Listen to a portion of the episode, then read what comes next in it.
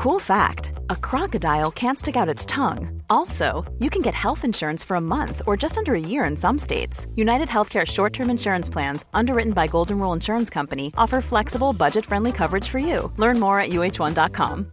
This is Paige, the co-host of Giggly Squad, and I want to tell you about a company that I've been loving, Olive and June. Olive and June gives you everything that you need for a salon quality manicure in one box. And if you break it down, it really comes out to $2 a manicure, which is absolutely insane. It's also so easy to get salon worthy nails at home with Olive and June. The difference between how your nails used to look when you did them yourself and now with the Manny system is a complete game changer. The best thing about Olive and June too is it's a quick dry. Dries in about one minute, lasts for five days, and full coverage in up to one to two coats. Visit oliveandjune.com slash perfect Mani 20 for 20% off your first system. That's oliveandjune.com slash perfect Mani 20 for 20% off your first system.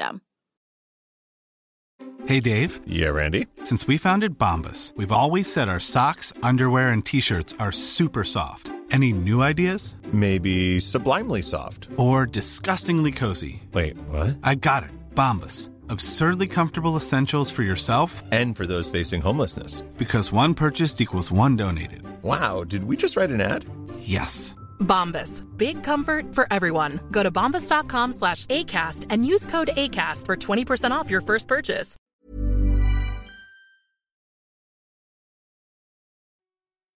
علاقه مشترک به هیجانات شدید و غیرعادی این هفت مرد رو به هم نزدیک کرده بود هفت مردی که امشب به شکلی رسمی در اتاق قرمز که مخصوص اونها آماده شده بود جمع شده بودن من هم یکی از اعضای این گروه بودم. درون کاناپه هایی با روکش ارغوانی فرو رفته بودیم تا حرف های یکی از اعضا که امروز نوبت اون بود رو بشنویم.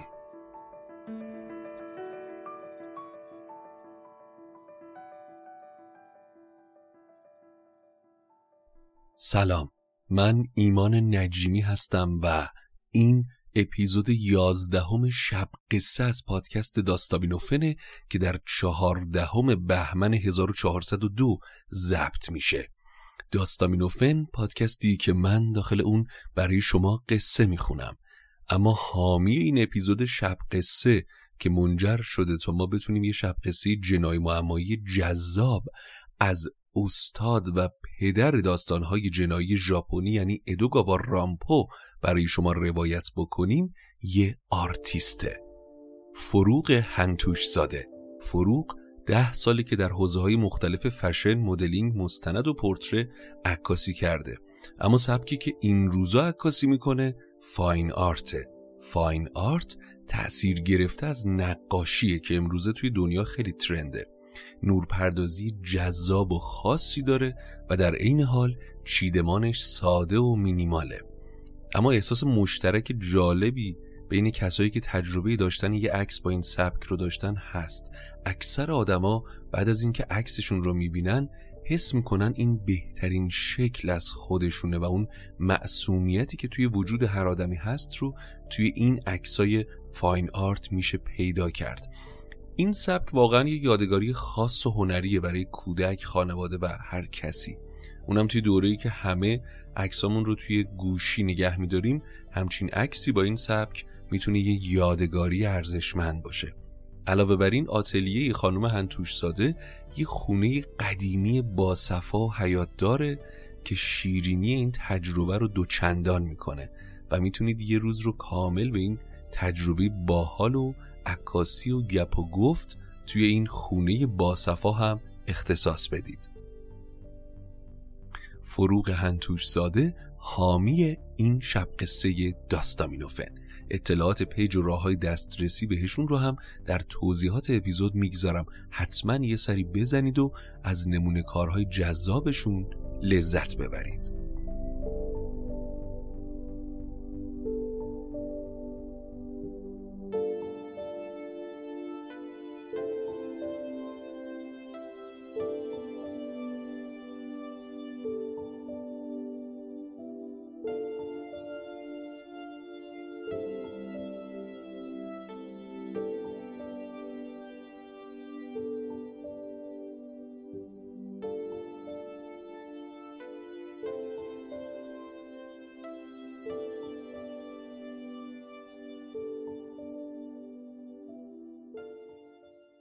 وسط اتاق میز گرد بزرگی بود که آکنده از رنگ ارغوانی بود و روش شمدان سشاخی برونزی و حکاکی شده ای قرار داشت.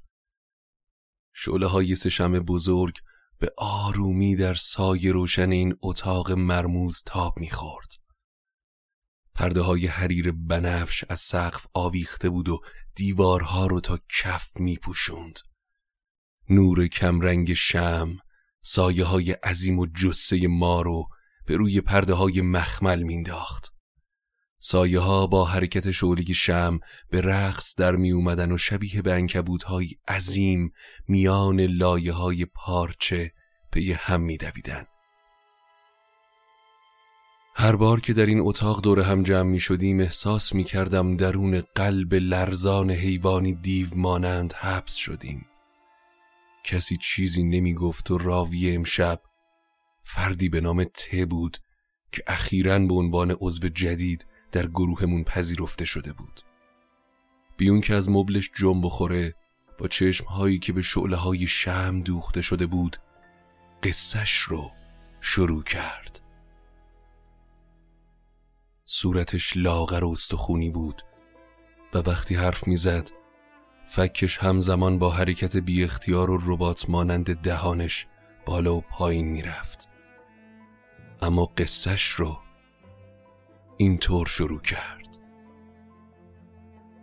اول از هر چیز می‌خوام بگم که من از لحاظ ذهنی خودم رو فردی کاملا سالم می‌دونم و گمون می‌کنم کسایی که منو می‌شناسن هم همین عقیده رو داشته باشن.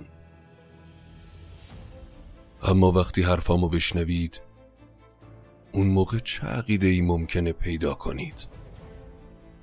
چرا که ورای تصویر اطمینان بخشی که من از خودم به دیگران نشون میدم خیلی هم مطمئن نیستم مردی که اینجا با شما صحبت می‌کنه دیوانه یا دست کم به شدت نامتعادل نباشه. به هر حال اون چه مسلمه اینه که من هرگز علاقه ای به زندگی نداشتم و دنیا اونطور که هست جز ملالی عمیق حس دیگه ای رو در من بر نینگیخته در جوانی خودم رو سرگرم کردم تا وضعیت فلاکت بارمون رو به فراموشی بسپارم اما هرگز نتونستم از چنگ افسردگی رها بشم. پس به تدریج متوجه شدم که هر اقدام من به انزجاری زوال ناپذیر منجر میشه. کارم به جایی رسید که در روز جز خوردن و خوابیدن و غرق شدن در افسردگی دائمی کار دیگه ای نمی کردم. گمون می‌کنم که کار شاق یا فقر مادی عظیمی می‌تونست کمکم کنه از این حالت خارج بشم اما من مجبور نبودم هر روز برای تضمین بقا مبارزه کنم. بلکه برعکس سودای ثروت هنگفتی رو در سر داشتم که این قدرت رو به من می‌داد تا شبیه به ستمگران دوران باستان هر قدر بخوام خون بریزم و تجمل گرایی کنم. همه این رویاها چیزی از واقعیت غمانگیز روزهای بتالتم کم نمی کرد. به راحتی می‌تونم واکنش شما رو نسبت به حرفام تصور کنم. حتما با خودتون میگید گفتن این چیزا چه فایده ای داره؟ حق با شماست. چیز تازه ای ندارم که درباره ملال و افسردگی به شما بگم. علت تأسیس این محفل رنجیه که شما از یک نواختی زندگیتون می‌کشید و پذیرفتن من در این جمع برای این نبوده که پر حرفی هام رو درباره دردی که همه به اون مبتلا هستیم بشنوید.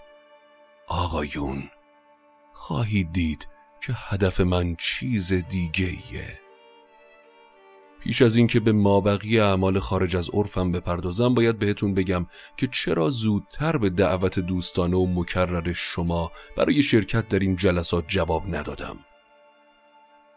دوست مشترکمون که امشب اینجا حضور داره و در سالن بسیار خصوصی رستورانش پذیرای ماست من رو از وجود این گروه مطلع کرده بود. با این حال نسبت به شما احساس تردید و دودلی می کردم و اجازه بدید صادق باشم.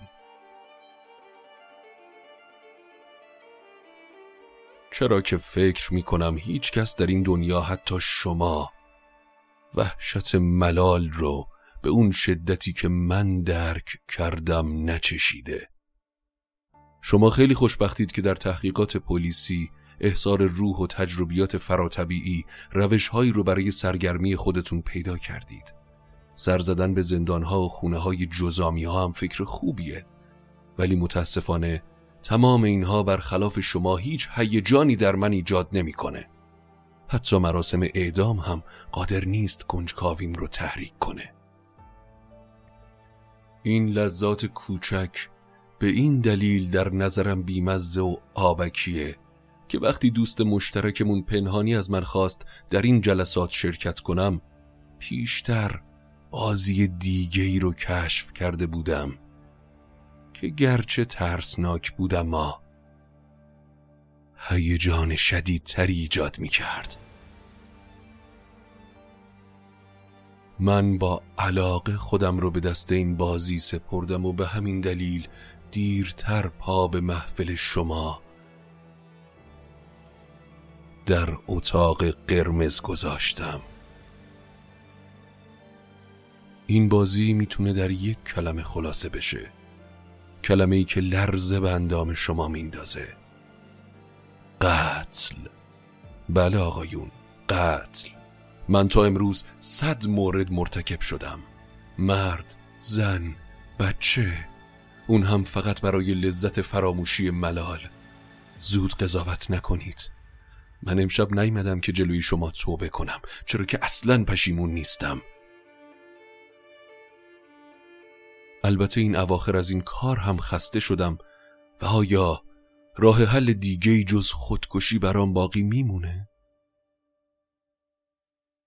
همین که سرنوشتم مشخص شد احساس کردم لازمه تا فرصت دارم قصه اعمالم رو برای شما بازگو کنم پس توجهتون برام کافی و به دنبال دوستی با شما نیستم طبق قانونی که دارید فرد تازه وارد به اتاق قرمز در اولین جلسه حضورش باید باقی اعضا رو سرگرم کنه. پس فرصتی که منتظرش بودم پیدا شده.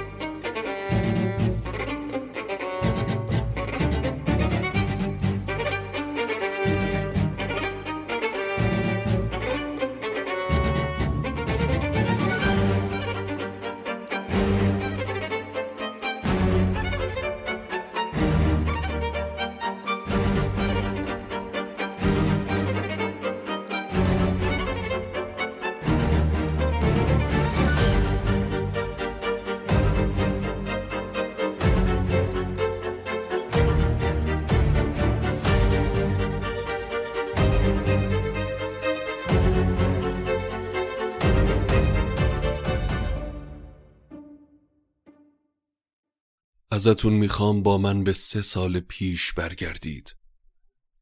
در اون زمان دور از مردم و تنها زندگی می‌کردم. بهار نزدیک می‌شد اما هنوز هوا سرد بود.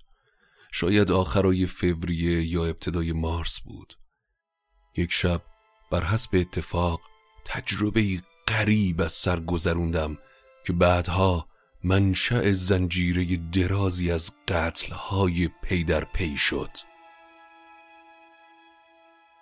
اون شب هوا خیلی سرد بود. کمی مشروب خورده بودم و ساعت احتمالا حوالی دو صبح بود. بدون هیچ عجله‌ای به خونه برمیگشتم. برای رسیدن به خونه کافی بود سر نبش بپیچم و چند ردیف خونه رو پشت سر بذارم. سر چهار راه مردی با لباس راننده ها همونطور که دوان دوان از جهت مخالف میومد به شدت با من برخورد کرد. زیر نور کمرنگ چراغ خیابان لحظاتی وحشت زده به من خیره شد. بعد یک دفعه پرسید که آیا دکتری در این محله سراغ دارم؟ با ماشین مردی رو زیر گرفته بود. فکر کنم یه پیرمرد کارتون خوابه. وسط جاده تک و تنها را می‌رفت. توی تاریکی ندیدمش زخمی شده. همکارم پیشش مونده ولی باید هرچه سریعتر ببریمش پیش یه دکتر. کمی پایینتر ماشینی توقف کرده بود. هیکلی رو کنار جاده تشخیص دادم. نزدیکترین اداره پلیس از اونجا خیلی دور بود. مرد ناله خفیفی کرد و معلوم بود که به کمک فوری نیاز داره. خوشبختانه من نزدیک خونه بودم و محله رو به خوبی میشناختم. بلا فاصله توضیح دادم. برید سمت چپ صد متر جلوتر همین سمت یه چراغ قرمز بالای در می‌بینید. اونجا کلینیک دکتر میمه. خودشم اونجاست. زنگ بزنید و بیدارش کنید. گذاشتم اون دو مرد پیرمرد رو با خودشون ببرن و خودم شاهد ناپدید شدنشون در دل سیاه شب بودم. هرچه بود این ماجرا ربطی به من نداشت. به خونه برگشتم و بلا فاصله لای ملافه ها و توشکی که خدمتکار پیرم آماده کرده بود قلتیدم سرم با بخار الکل سنگین بود و فورا خوابم بود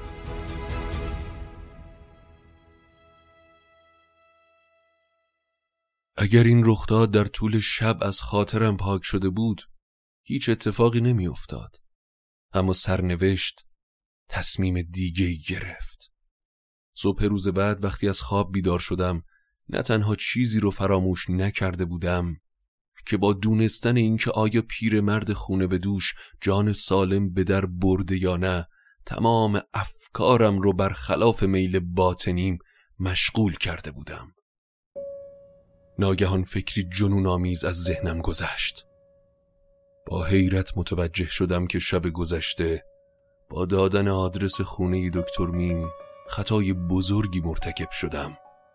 چطور تونسته بودم بگم به سمت چپ بپیچن در حالی که نزدیکتر از اون سمت راست کلینیک بزرگی بود که مختص موارد اورژانسی بود.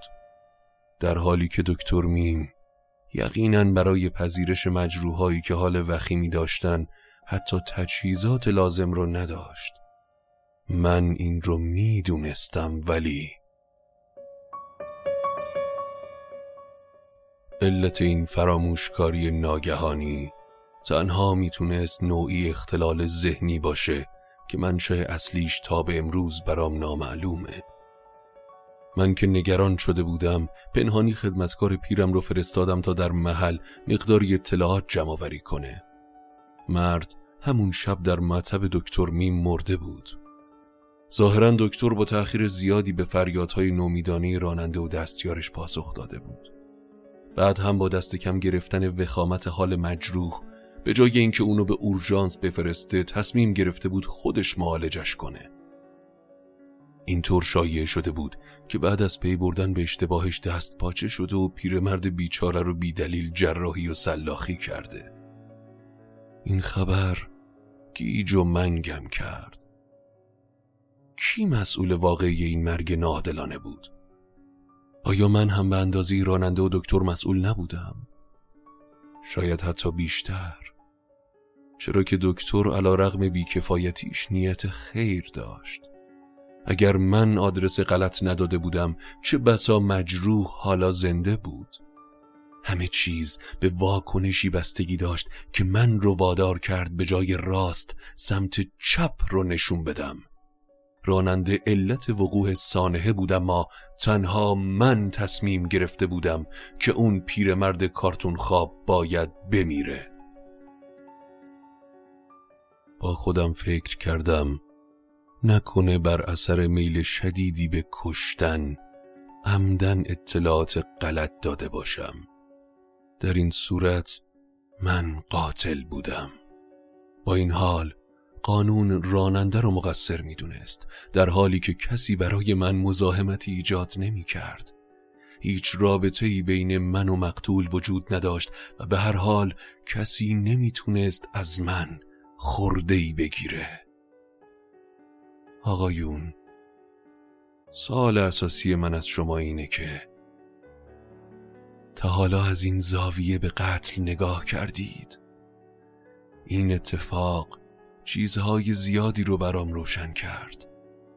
فهمیدم که هر کدوم از ما ممکنه روزی بدون دلیل آمدانه با راهنمایی شخصی مثل من قدم در راه مرگ بذاریم.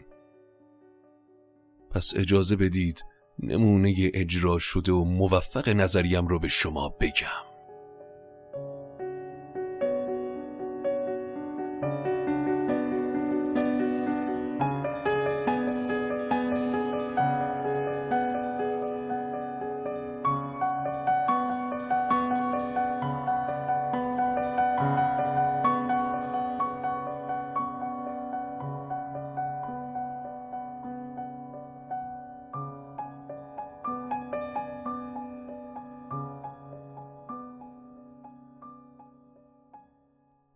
یه پیرزن روستایی رو در نظر بگیرید که می‌خواد از خط تراموایی که میون خیابونه عبور کنه. اتومبیل ها و کالسکه هایی که در تمام جهات حرکت می‌کنن باعث میشن سرگیجه بگیره. لحظه ای که پا روی ریل می‌ذاره تراموایی سری و سیل سر می‌رسه. خیالتون راحت فاصله کافیه تا مادر بزرگ عبور کنه و حتی متوجه خطر احتمالی نشه. اما حالا تصور کنید لحظه ای که پا به ریل می‌گذاره کسی فریاد بزنه مراقب باش! اون وقت زن سراسیمه نمی‌دونه جلو بره یا عقب. اگر راننده تراموا فرصت کافی برای ترمز کردن نداشته باشه همین چند لحظه تردید ممکنه به قیمت جون پیرزن تموم بشه. خب باید اعتراف کنم که مادر بزرگی شریف چنین تجربه ای داشت. متاسفم که با یادآوری این ماجرای غمانگیز لبخند می‌زنم اما همونطور که گفتم این یکی از زیباترین موفقیت هام در این زمینه بود. در واقع کی می‌تونه اعتراف کنه که با گفتن مراقب باش به کسی اونو کشته؟ اون هم بیون که مجازات بشه. آقایون قبول کنید که این شیوه زیرکانه و مطمئن برای آدم کشیه. اغلب مردم به اشتباه گمون می‌کنن که قانون همه چیز رو پیش بینی کرده و هر جرمی عادلانه مجازات میشه. مردم مایل نیستن دادگاهی برگزار بشه که قادر به مجازات برخی قتل ها داخلش نباشن. اما واقعیت چیه؟ دو موردی که براتون بازگو کردم آشکارا نشون میده قتل های بینقصی که عدالت بشر قادر به مجازاتشون نیست بیشمارن. این کشف نه تنها من رو نترسوند بلکه مشعوفم کرد. چرا که به من نشون داد در دنیا فضایی دست نخورده باقی مونده که جنایت می‌تونه در اون شکوفا بشه. حیرت انگیزه. من شبیه به سامورایی های ژاپن قدیم می‌تونستم در مورد مرگ و زندگی مردم تصمیم بگیرم. یه سامورایی تمام ایار. ملال و افسردگی که بر روزهام سنگینی می کرد انگار با سحر و جادوی این قتل ها از بین رفت. در آینده قتل انجام دادم که هیچ شرلوک هولمزی نمی‌تونست از اونها پرده برداره.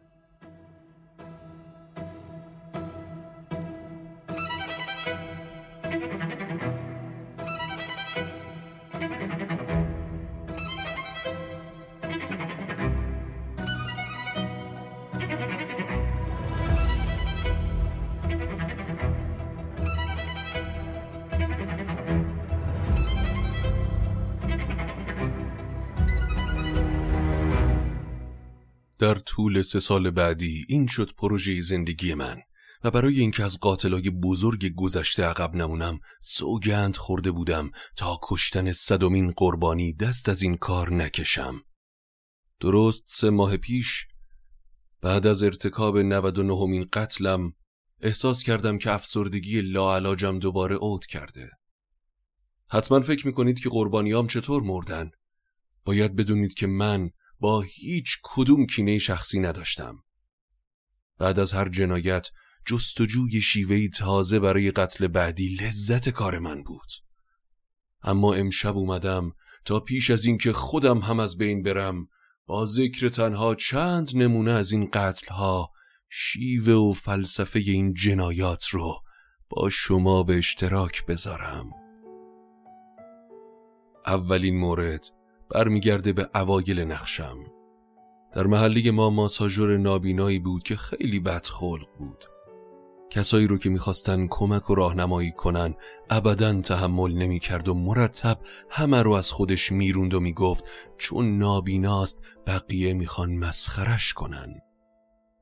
یا آدم سر تا پا لجوج و گدنده. اما خب یه روز که توی خیابون قدم می‌زدم دیدم داره از روبرو میاد. خرامان جلو می اومد بی هیچ واهمه ای اساش رو به روی شونه گذاشته بود در حالی که ترانه شاد زمزمه می کرد با غرور تمام قدم بر می داشت. شب قبل کارگرای شهرداری عملیاتی رو شروع کرده بودن و خندق عمیقی در سمتی از خیابون کنده بودن. ماساژور نابینا از این موضوع اطلاعی نداشت. وقتی دیدم به طور خطرناکی به چاله نزدیک میشه ناگهان فکری به سرم زد. اغلب ازش می‌خواستم که ماساژم به و اخلاقش رو خوب میشناختم. بنابراین با خوشحالی اسمش رو صدا زدم و در حالی که مراقب بودم شادی لحنم واضح شنیده بشه بهش هشدار دادم و فریاد زدم که مراقب چاله سمت راستت باش. با همون لحن تمسخر جواب داد. گول نمی‌خورم. راه خوب می‌شناسم. همونطور که پیش بینی کرده بودم درست برعکس به سمت راست رفت تا به من ثابت کنه که همیشه حق با اونه. پاش لب خندق سر خورد و دیدم که در سیاهی چاه ناپدید شد. با ظاهری سراسیمه دویدم و خم شدم و مشتاقانه می‌خواستم نتیجه عملیات کوچیکم رو ببینم. بیهوش. ته گودال پهن شده بود و جویی از خون از سرش جاری بود. نقشم بی هیچ نقصی عملی شده بود. چه کسی می‌تونست به من شک کنه؟ من هیچ انگیزه آشکاری برای قتل نداشتم. روابطم با قربانی خوب بود و علاوه بر این از سر مهربانی تلاش کرده بودم اون را از خطر مطلع کنم. چطور میشه در این فریاد با شکوه خیرخواهانی مواظب باش؟ نیت خون سردانه قتل رو حس کرد. چه بازی هولناک و نبوغامیزی. گذاشتن تله هایی که ابتکاری رعبانگیز می طلبید حقیقتا کاری هنرمندانه بود. علاوه بر این ترتیبی می‌دادم که همیشه کنار قربانی هم باشم. بیون که بفهمن جلادشون منم این منظره منو از خود بی خود می کرد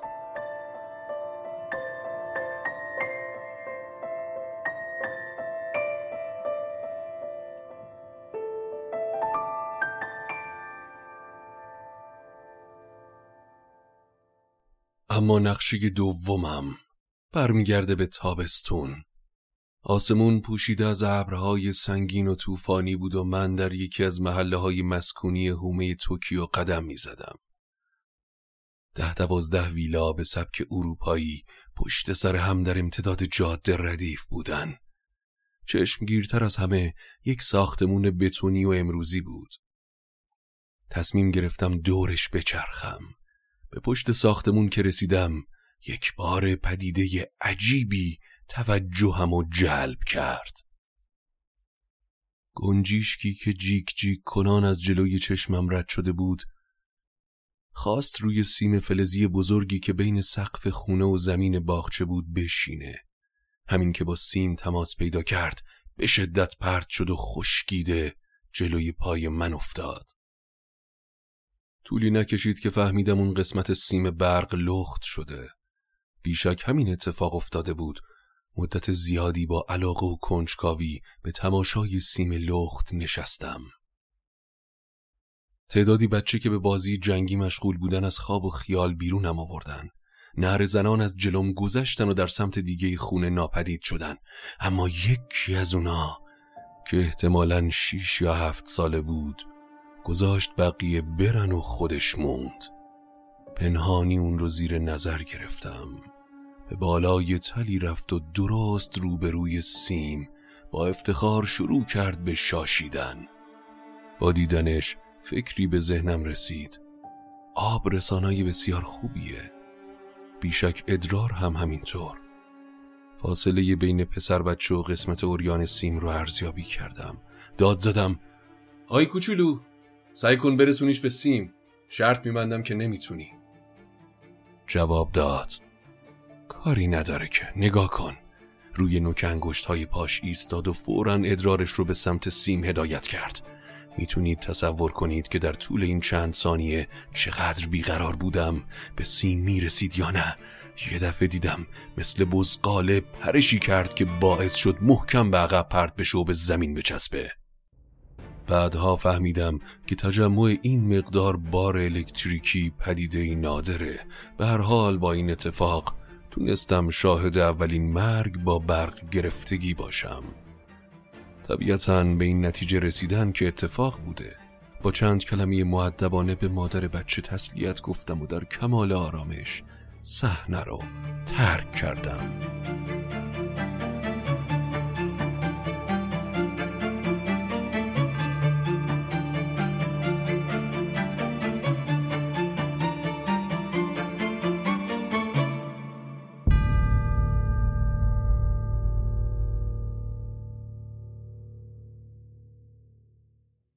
ماجرای بعدی هم در تابستان اتفاق افتاد. من همراه دوستی بودم که می‌خواستم قربانی بعدیم باشه. طبیعتا هیچ کینه ای ازش به دل نداشتم. سالها بود که میشناختمش و با هم تفاهم کامل داشتیم. اتفاقا همین دوستی بود که تحریکم می‌کرد. می‌خواستم بدونم با فقدان ناگهانی یه دوست عزیز چه احساسی به من دست میده. تعطیلاتی چند روزه رو در جزیره کوچیک و دور افتاده به سر می بردیم که محل اقامت ماهیگیران منطقه بوشو و توکایدو بود. اونجا هیچ شباهتی به سواحل تفریحی نداشت. تنها شناگرانش جوانان روستایی بودند که آفتاب پوستشون رو تیره کرده بود.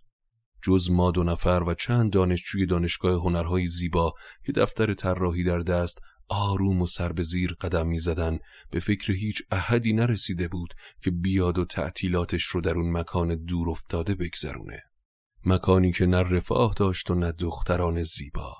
تنها چیزی که تسلی بخش بود ماهی تازه‌ای بود که با غذا بهمون می‌دادن چرا که بقیه اغذیه‌شون جندیده بود و مسافرخونی ما مثل خوابگاه های هومه توکیو محقر بود. دوستم سکوت و آرامش این روستای دور افتاده را دوست داشت. در حالی که من در خفا بیقرار و نارام مترصد فرصتی بودم تا شرشو کم کنم. یه روز با هم به مکانی زیبا و دور افتاده ای رفتیم که دیواری سنگیش بالای دریا شبیه به یک پرتگاه بود.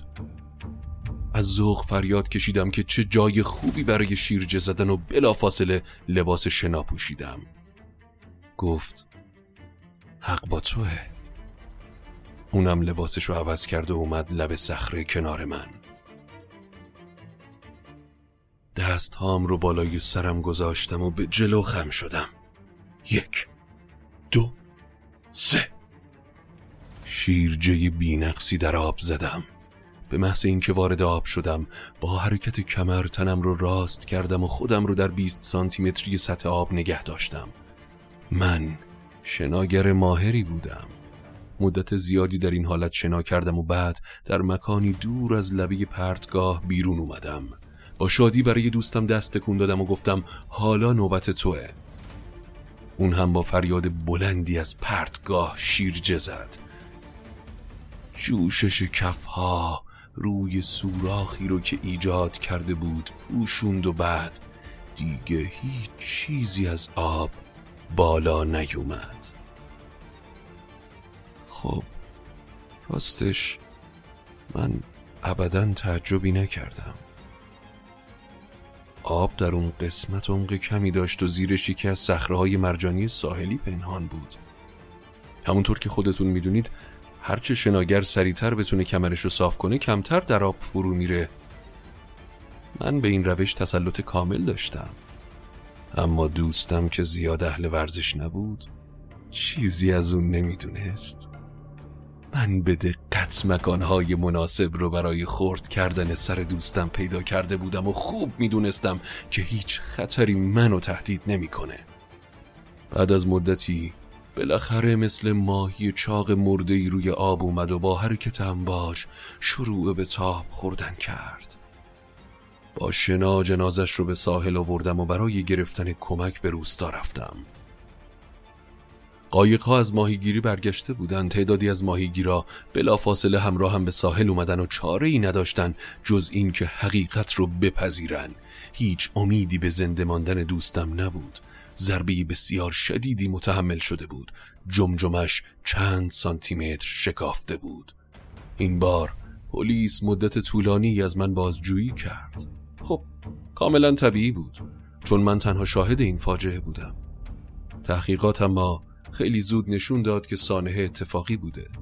نه من و نه دوستم اون مکان رو نمیشناختیم و فقط مهارت شناگری باعث شده بود که من از سرنوشت مشابه فرار کنم.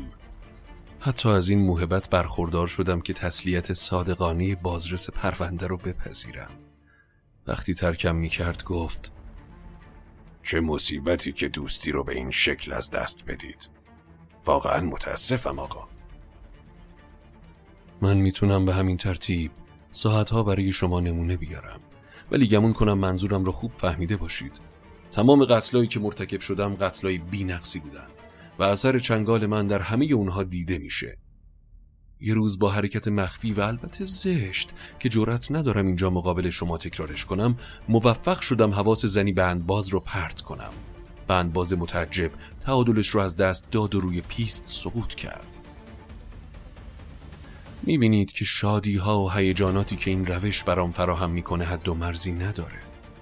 اما دیر وقت و نمی‌خوام بیش از این از صبر و حوصله شما آقایون سو استفاده کنم. پس اجازه بدید ماجرای قریب مرگ دهشتبار 17 نفر همزمان رو براتون تعریف کنم.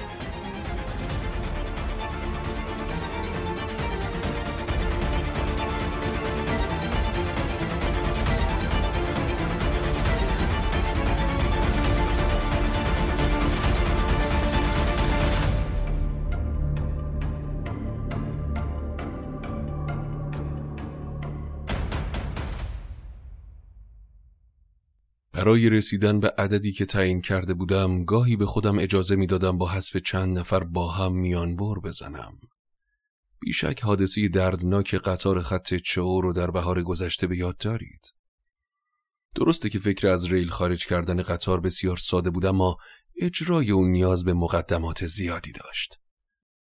فکر کردم حالا که چون این قصدی دارم بهتره برای دور کردن سوء زن از خودم از تأثیر روانشناختی رمان‌های پلیسی استفاده کنم. مشخص کردن محل کار ساده ای نبود. بیش از یک هفته طول کشید تا تونستم بعد از یه پیچ در نزدیکی چشمه آب گرم پرتگاهی رو پیدا کنم. جایی که برای توجیه حضورم کاملا مناسب بود. پس از اجاره اتاقی در یک مسافرخونه ده دوازده روز نقش بیماران رو به خوبی بازی کردم و به نوبت به حمام و پیاده روی در کوهستان می‌رفتم. روزی که قرار بود نقشم رو اجرا کنم مثل همیشه برای پیاده روی بیرون رفتم. پرتگاه تقریبا بیش از نیم ساعت پیاده تا مسافرخونه فاصله داشت. نشستم و همونطور که چشمانداز رو تحسین می کردم منتظر غروب خورشید شدم. خط آهن در امتداد شیب ادامه پیدا می کرد و پشت کوه پنهان می شد.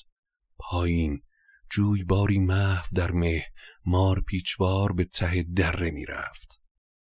سنگ بزرگی آماده کرده بودم که فقط کافی بود آروم هلش بدم تا حرکت کنه. زمان عمل که فرا رسید با اینکه کسی نبود تا من رو ببینه وانمود کردم که سکندری خوردم. سنگ از جا کنده شد. در امتداد سرازیری قلط خورد و رقص وارانه همونطور که انتظار داشتم نهایتا وسط ریل ها متوقف شد. نقصی نداشت و لازم نبود عملیاتم رو تکرار کنم. قطاری تا سی دقیقه دیگه به اونجا می رسید هوا تاریک می شد و ممکن نبود لوکوموتیو ران بتونه پس از پیچ مانع رو ببینه. با عجله به ایستگاه رفتم و سر زده وارد دفتر رئیس ایستگاه شدم. فریاد زدم. من برای تعطیلات به این منطقه اومدم. داشتم توی کوره راهی که در چند کیلومتری اینجا از بالای خط راه آهن عبور می‌کنه قدم می‌زدم. وقتی خواستم از شیب بیام پایین پام به یه سنگ خورد و سنگ روی ریل افتاد. نتونستم سنگ و جابجا بکنم. اگه قطاری بیاد از ریل خارج میشه و از پرتگاه پایین میفته باید فورا گروهی رو بفرستید تا راه رو باز کنه. چی فکر می‌کنید؟ همونطور که پیش بینی کرده بودم رنگ شهری رئیس ایستگاه پرید. گفت کمتر از نیم ساعت پیش آخرین قطار از ایستگاه حرکت کرده الان باید گردن ها رو رد کرده باشه. نقشم داشت جواب می‌داد. کمی بعد خبرش را آوردن. قطار در در افتاده بود و تعداد زیادی مرده بودن. شب رو در اداره پلیس گذروندم. به دقت جواب هام رو آماده کرده بودم و در نتیجه بیون که متهم شم به ناچار آزادم کردن. با شنیدن سرزنشی تند و تهدید به جریمه بابت بی احتیاطی آزادیم رو پس گرفته بودم و این بها در ازای لذت زدن هفده نشونه با یک تیر بود.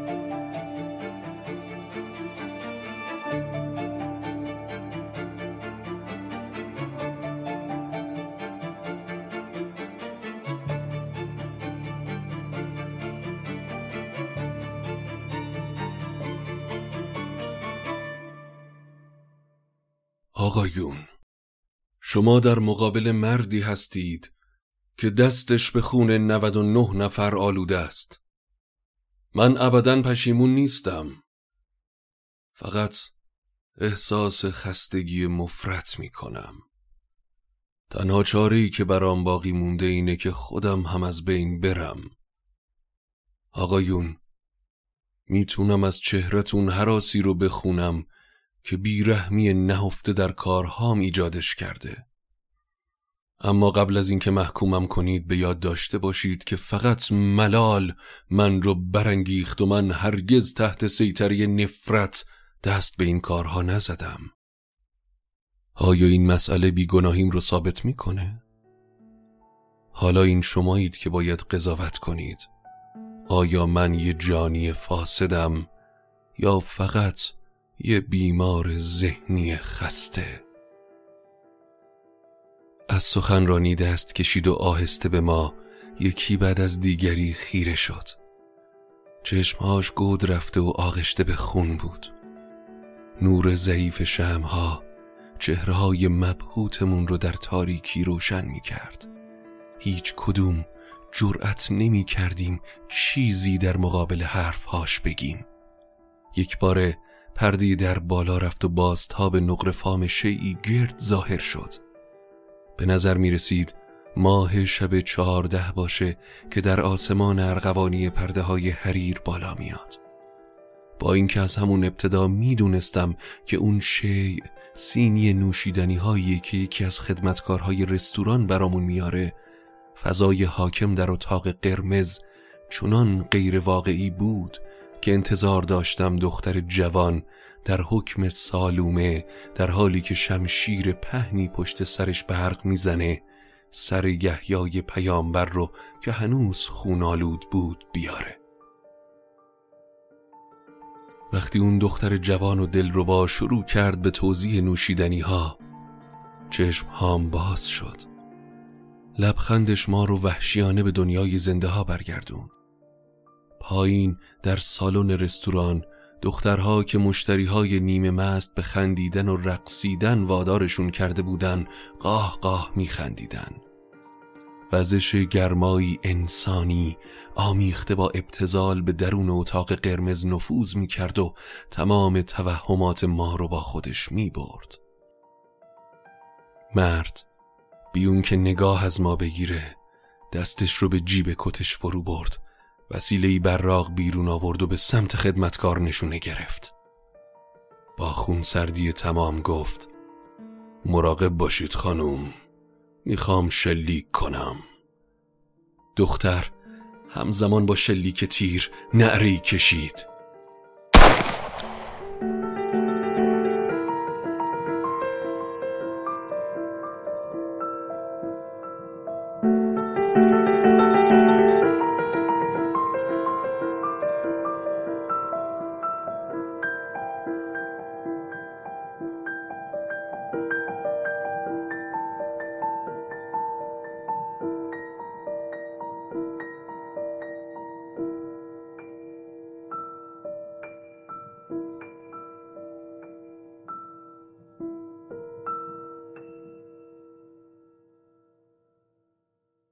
در سراسیمگی عمومی پس از تیراندازی چند ثانیه طول کشید تا بفهمیم که گرچه مرد از فاصله نزدیک شلیک کرده بود دخترم ما با رنگی پریده هنوز ایستاده بود و سینی نوشیدنی ها جلوش بود. مرد قهقهی جنونامی سر داد. با اشاره به هفتیری که هنوز از کلاهکش کمی دود بلند می‌شد گفت این فقط یه اسباب بازی خانوم قبول کنید که باورتون شد. دختر همونطور که سعی داشت لبخند بزنه گفت بله بعد جوری منو ترسوندین. به حال خیلی خوب درستش کردن. انگار واقعیه. اون که نمی‌خواست بیشتر خیت بشه شجاعانه دستش رو دراز کرد و گفت اون رو به هم قرض میدین؟ همین که سلاح به دستش رسید اون رو با خون سردی به سمت سینه آقای ته نشونه گرفت. خب. خب. نوبتی آقا؟ حالا نوبت منه که بازی کنم. چطور من هم شما رو بکشم؟ مرد با حالتی تمسخرآمیز دختر رو به مبارزه طلبید و جواب داد شلیک کنید. من آمادم دختر همونطور که ماشه رو فشار می‌داد با خوشحالی گفت.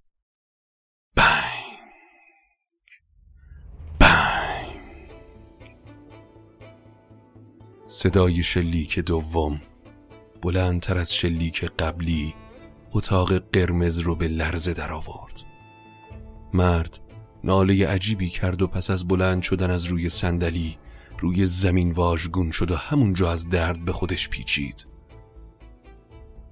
آیا هنوز نقش بازی می کرد؟ نمی‌تونستم باور کنم که صحنه به این شومی ساختگی باشه همه دورش جمع شده بودیم بیون که بتونیم واکنشی نشون بدیم. بغل دستیم شمدان روی میز رو برداشت و نزدیکتر برد.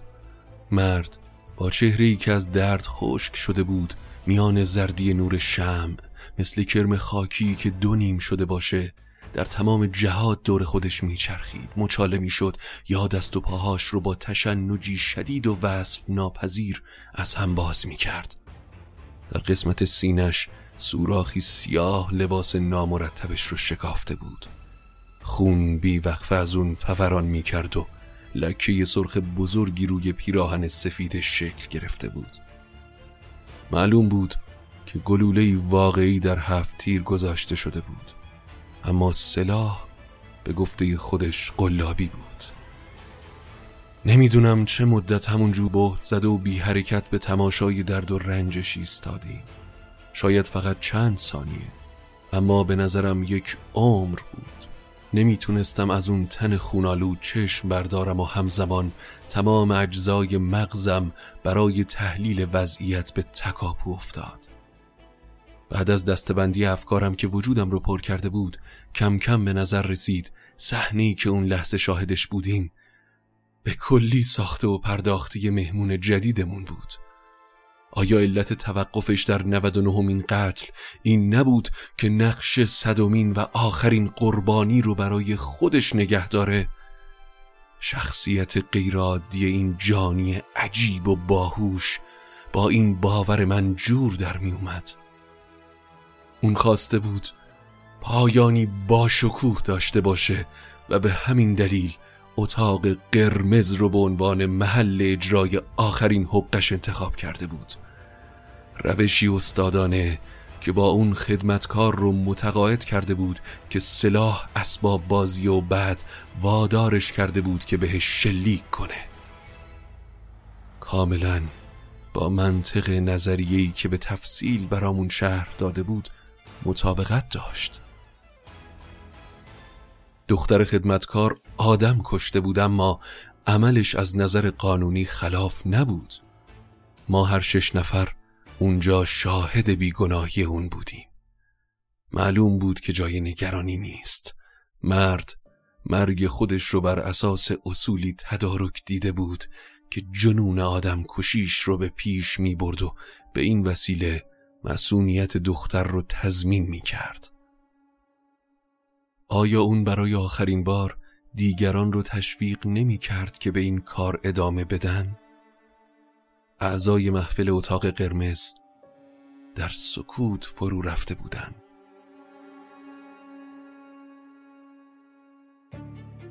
خلع سرتاسر سر اتاق رو فرا گرفته بود هر کدوم بی تردید هدف افکار مشابهی قرار گرفته بودیم چرا که در عین سکوت شدیدترین هیجانات روی چهرمون دیده می‌شد. این بی صدایی داشت تحمل ناپذیر می‌شد. روشنایی متزلزل شمدان انکاس های غیر واقعی به این صحنه می‌داد. که درست همون موقع صدایی قریب با مویه های دختر جوان آمیخته شد. وقتی متوجه شدم که نالهی بریده بریده از لبهای جسد خارج میشه خون درون رگهام یخ بست. ناگهان جسد آهسته بلند شد. دیگه نمی‌تونست جلوی قاه قاه جنون آمیزی که نفسش رو بند آورده بود بگیره. با صدایی شفاف و تمسخرآمیز گفت خوب آقایون بالاخره فهمیدید. همون لحظه خدمتکار بهت زدگیمون رو به اوج رسوند و شاد و خوشحال از جا بلند شد و همونطور که به ما نگاه می‌کرد از ته دل شروع به خندیدن کرد. مرد در حالی که شیعی نرم و خونالود رو کف دستش به ما نشون می‌داد گفت می‌بینید با مرکب قرمز خوب و مسانه گاو به راحتی میشه یه زخم مهلک رو شبیه سازی کرد. و به همین ترتیب کمی تخیل میشه هر دروغی رو به خورد آدمای ساده لوح داد. مثلا اعترافاتی نمایشی به قتلهایی مطلقا خیالی. امیدوارم که لاقل از استعداد بازیگریم خوشتون اومده باشه. چرا که من در حقیقت فقط می‌خواستم به زندگی شما که ظاهرا بسیار اندوه بار و ملالاور و یک نواخته کمی رنگ و بو اضافه کنم. حین صحبتهاش خدمتکاری که در این شوخی شرکت کرده بود ناگهان کلید چراغ رو چرخوند و همون لحظه نور زننده لامپ اتاق رو در بر گرفت و چشم هامون رو کور کرد. وقتی دوباره چشمم رو باز کردم سحر و افسون اتاق قرمز محو شده بود. پرده های ارغوانی مبل های نرم پیرامون میز بزرگ همه حتی سینی نقره‌ای که روی سفره قرمز بود شبیه به لوازم شعبد بازی حقیر و لو رفته به نظر می رسید. دیگه وهم و رویایی نبود. اتاق قرمز کاملا لخت و اوریان بود.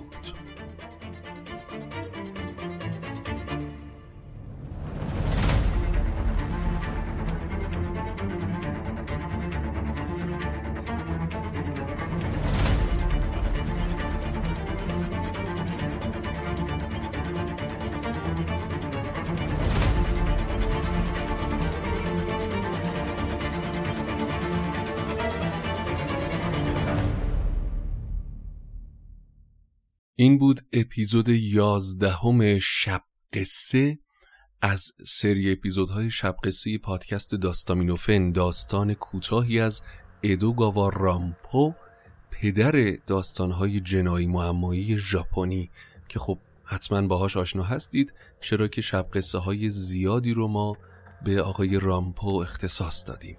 امیدوارم که از شنیدنش لذت برده باشید. حتما ما رو در صفحات مجازیمون دنبال بکنید و نظراتتون رو با من به اشتراک بگذارید. دوستتون دارم و تا قصه بعدی قصتون بی غصه